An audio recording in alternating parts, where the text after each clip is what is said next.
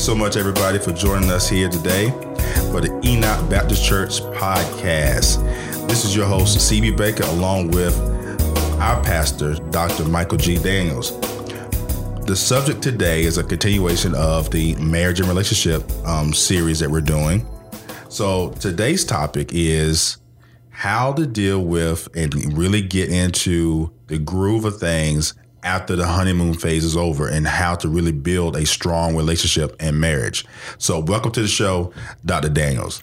Thank you, and uh, it's always great to be here. And I'm looking forward to us uh, uh, really getting into this topic because I find that for many couples, uh, that, that's their greatest concern. You know, the biggest issue is you know we've you know we've gone through that stage where we cannot get enough of each other, and now we're trying to settle down and and get into the groove of being married. And so that's a challenge for most people. So I'm looking forward to us having a great discussion on that today. Now, you know, they always say the best the best thing to do in a relationship is to really stay keep dating each other. So how do you feel about that? Is that a good way to to stay to keep the relationship and the marriage fresh? Is if you keep dating each other?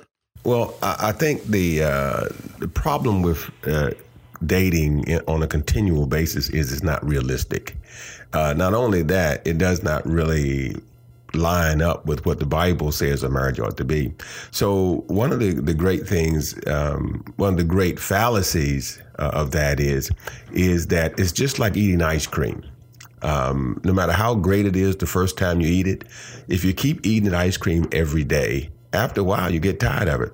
So what you have to do is establish your marriage in a in a more like a step system, so that each time you get to a higher level, a higher level, higher level, and when you do that, you keep that way you have stuff to focus on looking forward to build upon. And it keeps everything fresh because you're continually reaching for new heights as opposed to let's continue to have fun all the time. Not you know not, and i say fun maybe I'm, I don't want to confuse people because I don't want you to think that reaching for goals is not fun. But uh, after a while, you know, going to movies and things of that nature, uh, let's right. face it, they do get old after a while if that's all you have. Right. How do we get to the point where we can start finding that real foundation and really cultivating and helping that grow? The, first thing that couples need to to do is to start to ask themselves, as a, a couple, where are we trying to go? Uh, not how much in love are we trying to be in, but where are we trying to go in this relationship? What people fail to think about oftentimes when they get married is you don't really get married for love. You get married because I am in love. But what your goal should be is to be better with the person than you are without the person. So once you get married and you found that person you're going to live with for the rest of your life, the next step is to say, okay, now that we are here, let's look at some goals that we can work on together so that we can become a partner in improving our lives. And just like you would in any business operation, you, you, then you will start to say, what do we want for short term goals? What do we want for long term goals? And once you do that, now you can position yourselves in a way so that the roles become clearer as opposed to the roles becoming kind of overlapping and foggy. Yeah, that goes back to that old saying, making sure you're equally yoked going into the relationship. Yeah, absolutely. And, and, and, and people need to recognize that being equally yoked don't mean we are the same. It just means we understand where we're going and we both have the same idea about how we're going to get there. And, and so, unfortunately, for some people, um, they don't uh, get equally yoked before they get married. Uh, and so, after they get married, now we just have to establish what are our short term, mid term, and long term goals, and what is each party going to do to help us get there. And and so, a part of the joy in life is also getting to the goal. You know, right. once you have achieved the goal, uh, then the kind of the, the excitement kind of dissipates, you know. Right. And that's why you need short term, mid range, and long term goals because each time you get there, you're excited about reaching the goal, but right. then you realize I have to go to get to my mid term goal. So now you're excited about getting there. And each time you get to a goal, you're more excited. It also locks you into the person because then you begin to, you begin to depend upon that person because mentally you start to think, you know what? they helped me get here. Right. And so I also need them to get to the next level. So it kind of binds you more. Uh, unlike uh, dating, you know, if if all my marriage is based upon us, is us dating, us going to the movies, us Right. going out to clubs, you know, that routine can get boring after a while. It's also short term.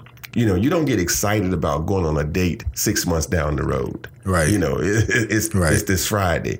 But if I'm saying we want to do something within 12 months, every time I see myself getting closer, I get excited. So it keeps me energized throughout for the duration and not just for the short term. Yes, as you know, you're right there in my wheelhouse, uh, uh, Pastor. When you talk about goals, because that's you know what Conquer Dreams is all about. Is what you know, conquering your dreams and getting and reaching your goals. So, as a unit, as a you know a married couple, so you're basically saying that you have to take the time out and say, okay, today we're going to sit down and we're going to talk about what goals we have, and now how does that conversation take place? and how to handle it if you're not equally yoked yet. Now, because somebody's goal may be to be a little on the extreme side, could be say, "Well, I'm gonna play the lottery uh, four days out of the week," and the other person's like, "Well, you know, you may need to go, you know, get an apprenticeship to go get a job at the shipyard or something like that." How do we how do we manage through that whole scenario in that beginning stages, especially for a young couple? Well, and, and you're right. That that can be a difficult process if if at least one of the people in the room, you know, doesn't have that background to, to keep things stabilized. But one of the things um, you, we have to be able to do is to recognize whether or not it's a goal or whether or not it's an activity. You know, for example, if someone says, I want to play the lottery, that's an activity. That's not a goal. Right. Right. The question becomes, why are you playing the lottery? You know, what are you trying to accomplish? If you win the money, what are you going to do with the money? And so now we can begin to look at the goal because if they say to me, well, if I win this lottery, then I'm going to buy a house. Okay, now we got a goal. And that goal is we're going to buy a house. So now we have to say, well, okay, how long is it going to take? What's realistic? And let's look at the goal based on you not winning the lottery, but mm-hmm. also we can look at it if you win the lottery. But let's not plan for you winning. Let's plan for you not winning. Right. Because we want to base our plans on a couple of things. One, what's the worst case scenario? What's the most likely scenario? And what's the best case scenario? Uh, you never want to plan on the best case scenario all the time. You really want to plan on the worst case scenario, but accept that the other two may happen. And so, um, you know, th- that's a that's a key aspect of looking at how we're going to set up our goals. The other thing we have to recognize is, and again, you you hit the nail on the head. Our goals probably are not going to be the same, Right. Because we probably walked into this relationship having different expectations of the other party than they had of themselves. So now we have to figure out, you know, based on that, what do we really want out of life together? And and then start to establish that. There are some basic things that all couples usually want which is you know all couples tend to want a home. Mm-hmm. All couples tend to want to be able to take vacations. All Right. couples tend to want to do those basic things in life. Most couples want children you know those kind of things. Most couples want to be successful in their careers whatever the career is. We may not know what it is but we know you want to be successful in that career. So let's say for the sake of argument that one person wants to be successful in a career but as you said they have done nothing to this point to get them there Right. so now we have to say, okay, how are we going to help you reach that goal? You know, it may be your short term goal is we're going to get you in a community college. A mid range goal, we're going to get you in a four year university. And long term goal, we're going to let you get your, your master's degree. You know, Right. that can be a part of that process. And I'm going to help you get there. But also, I have a goal for the family. Because let's say you had a GED, but I had a doctorate degree when we got married. So I don't need to go to college. So now we look at well, what are those other goals that I'm setting up, which may be, you know, I want to get my business, you know, up and running. Let's say I'm a counselor. I'm, I'm a counselor and I got my, my PhD. Right. I want to get my business up and running. So while you're going to school, we still have to say, well, what do we do to help me reach my goal? How can you help me get there?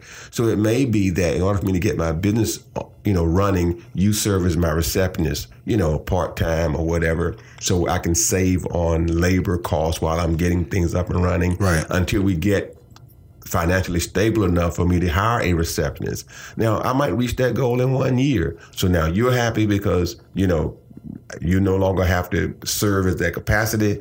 I'm happy because I reached that goal. We both feel good. You're in Right. school and moving forward. So those are the kind of steps that we have to take in order to keep going forward and to keep realizing success.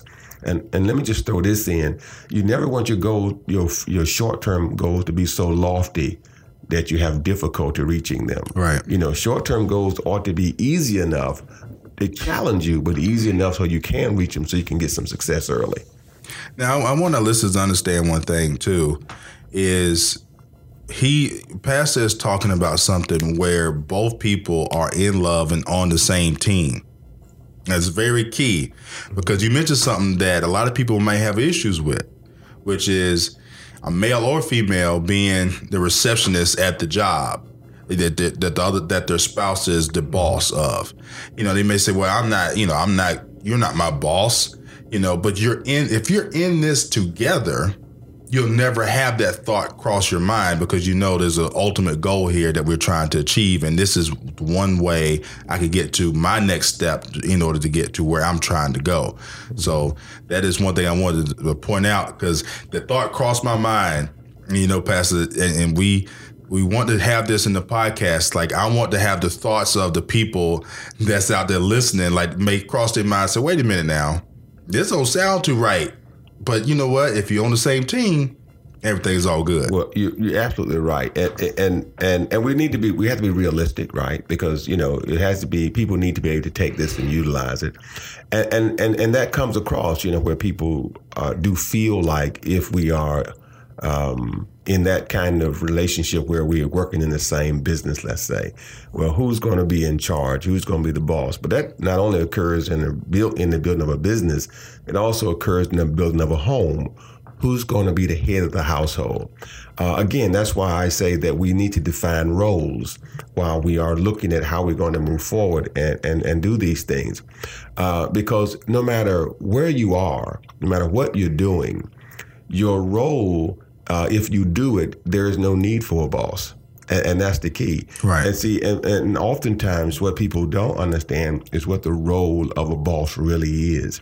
Again, see, if I know my role as a boss, you're glad I'm your boss, even if you are my wife. Right. Or if, you know, if the situation is reversed.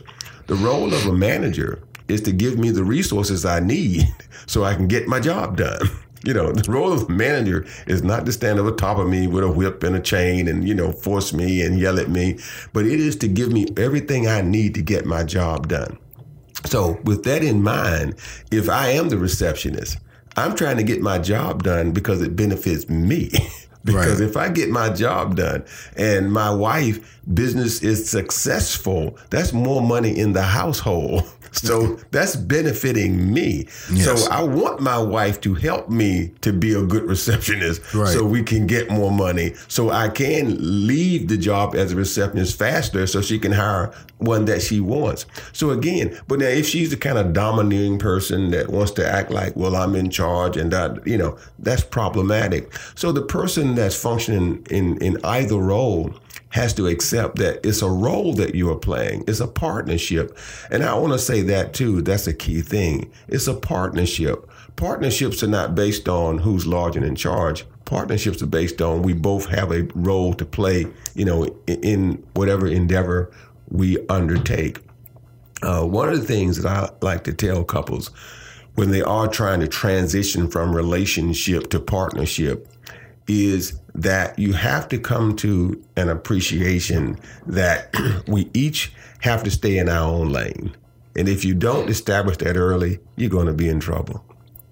Yeah, and that and that takes there goes back to our first conversation that we had um, last week in other podcast, which is the communication. You know, you have to open up that communication. You have to be able to have those those talks without people getting too upset over certain things. And then I tell people when you hit a nerve, they'll let you know, and then mm-hmm. don't step on it again. Just say, "Why was that? Why was that a touchy subject for you?" And ask the question and really get deep into it to really find out, like you said, where the roles are at at the early stages of your marriage. Because if you let it go on two, three years and you don't really address it, it's coming. Right. No matter it's, you ain't gonna you just prolonging it from happening. Right. And the longer you wait, the more difficult it becomes. And that's why uh, the other thing, and I just throw this out there for um, uh, for our for our audience, is that you know, and we, we're taking this from a biblical perspective as well. So people need to understand that from a biblical perspective, um, marriage is a contractual relationship. Marriage is not a love relationship, but a contractual relationship. In any contractual relationship, uh, both parties are in it because there is value in both of them being in it. In a contract, in order for a contract to be binding, I must give up something to get something. I give up money to get a service or vice versa. Something has to be sacrificed to get something. That's what makes the contract binding. So it is in a, a, a relationship, in a marriage. I give up something to get something. It may, you know, whatever it may be, it may be I give up being single to get something, or I give up, you know, something. But the point is, if, if you look at it from that standpoint, this is a contract. And so as we began to establish how we're going to function as partners, and I cannot emphasize that enough, is how we're going to function as partners when you function as lovers, you argue all the time mm. because you are striving for dominance. Right. That's not what you're doing. And then emotion gets involved because you're thinking to yourself, you love me. How in the world can you ask me to do X or how can you say I did this wrong? We're partners in a relationship. Right. So how do we function as partners in this marriage? And when you focus on a partnership contractually, you understand that my role is to do contractually what's in the contract. And your role is to do what's in the contract.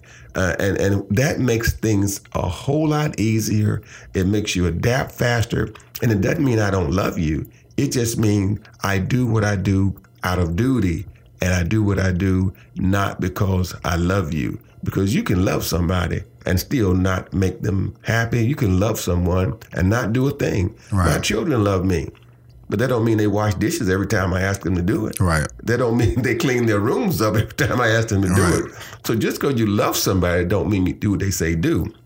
But if it's in the contract, you do it because you have a duty to do it, whether you like the person or not.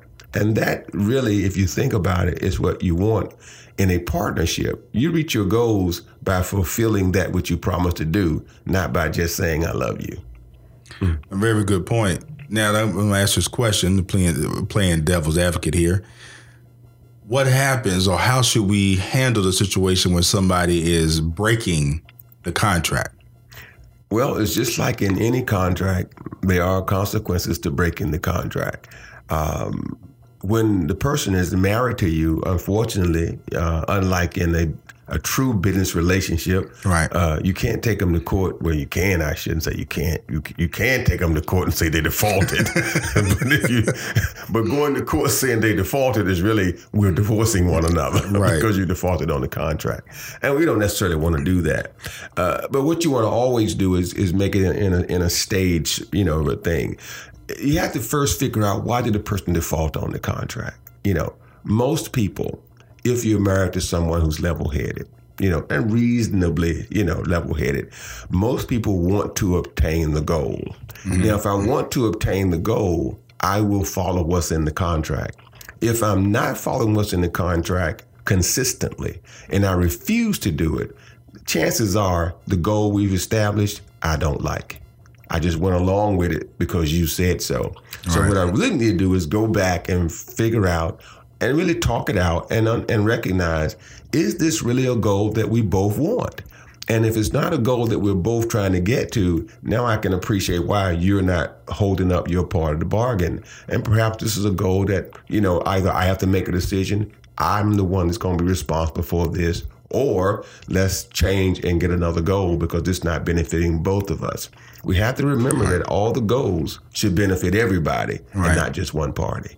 Yeah, and that goes that goes into also that you have to speak up. And I, I can't tell you how many times men, have we talked about last podcast, would just sit and be quiet because they don't want to have the conversation or they don't want to have the difficult conversation because it could turn into an argument. So they just be quiet, but then they secretively being resentful for things that are going on. Hmm. But it's not man like to stand up and say, you know, what this is bothering me emotionally. So we kind of just take it internally. So we got to as men, you know, or the or significant other or females have to understand like you have to hold yourself accountable in a relationship to be able to speak up when you're not getting um a, or reaching a goal that you want to reach. You know, because sometimes you know if you get in a relationship where one person is more dominant than the other, it says, "Okay, I want X, Y, and Z," and the wife or the husband says, "Okay," but they really don't want to go there, but they don't want to tell you no. So how how can we encourage these other spouse that's not, not necessarily the, the less dominant one, I should say, to be more forceful to kind of even things back out?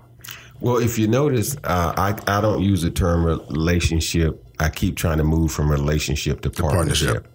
Because in a relationship, that is prevalent. You know, that's how we, we are oftentimes. You know, we say, for the sake of the relationship, I'm going to keep my mouth shut. Right. No one says that in a partnership. right. For the sake of the partnership, I'm going to keep my mouth shut. No. If you have a contract, you don't say, I'm going to keep my mouth shut. Let me give you an example. I don't care how submissive you are.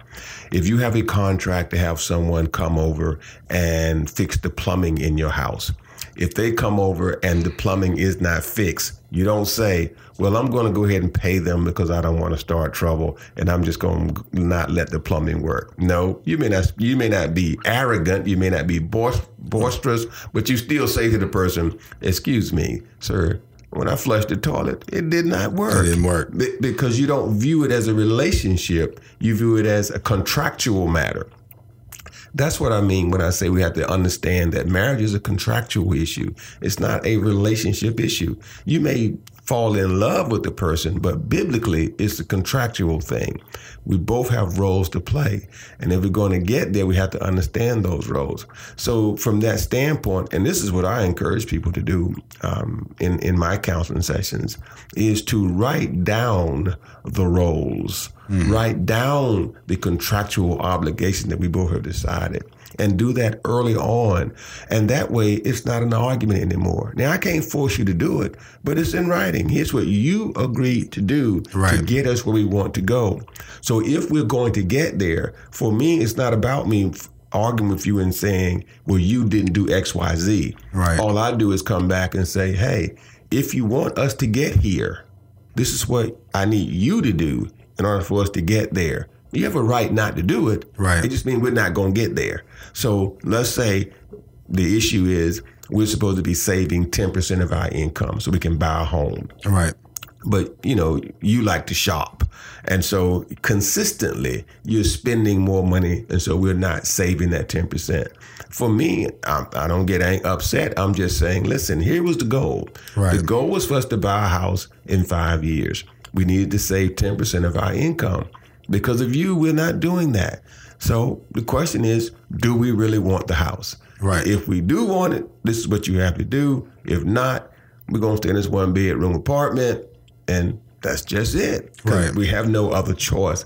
Um, and usually, people who have reasonable, sound minds will come to a conclusion that you know what, I didn't follow the ground rules.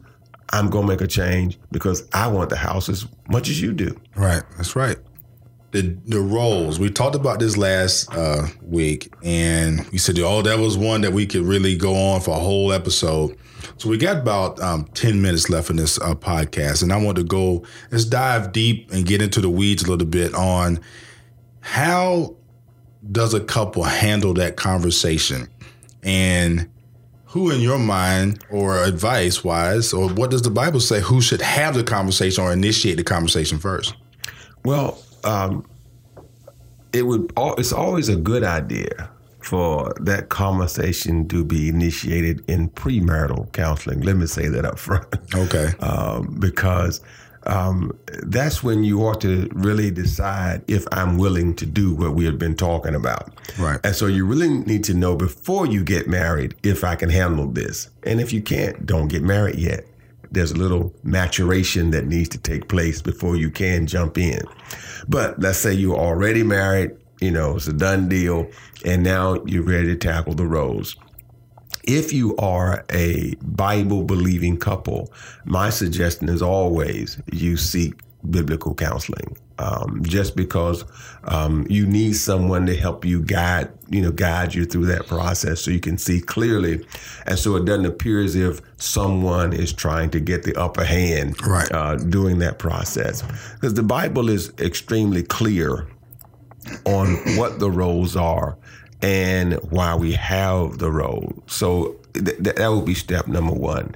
If there's no one in your church home that you are comfortable with giving you biblical counseling, uh, then I would say what would need to take place then is uh, whoever in the group has the uh, strongest biblical background ought to be the one to lead the conversation, but hopefully that's the one that understands that because the other person does not have a strong biblical background, it means they have to present it in a way that doesn't seem domineering.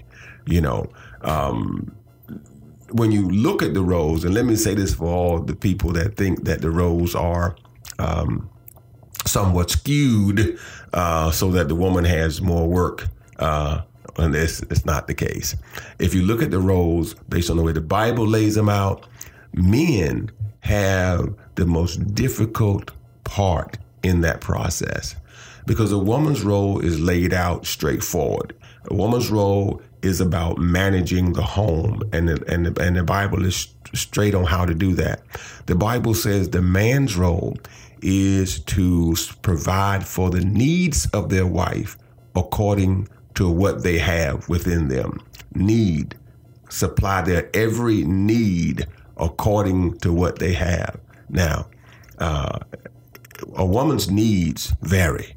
Right. They change daily, they change weekly, they change as they grow.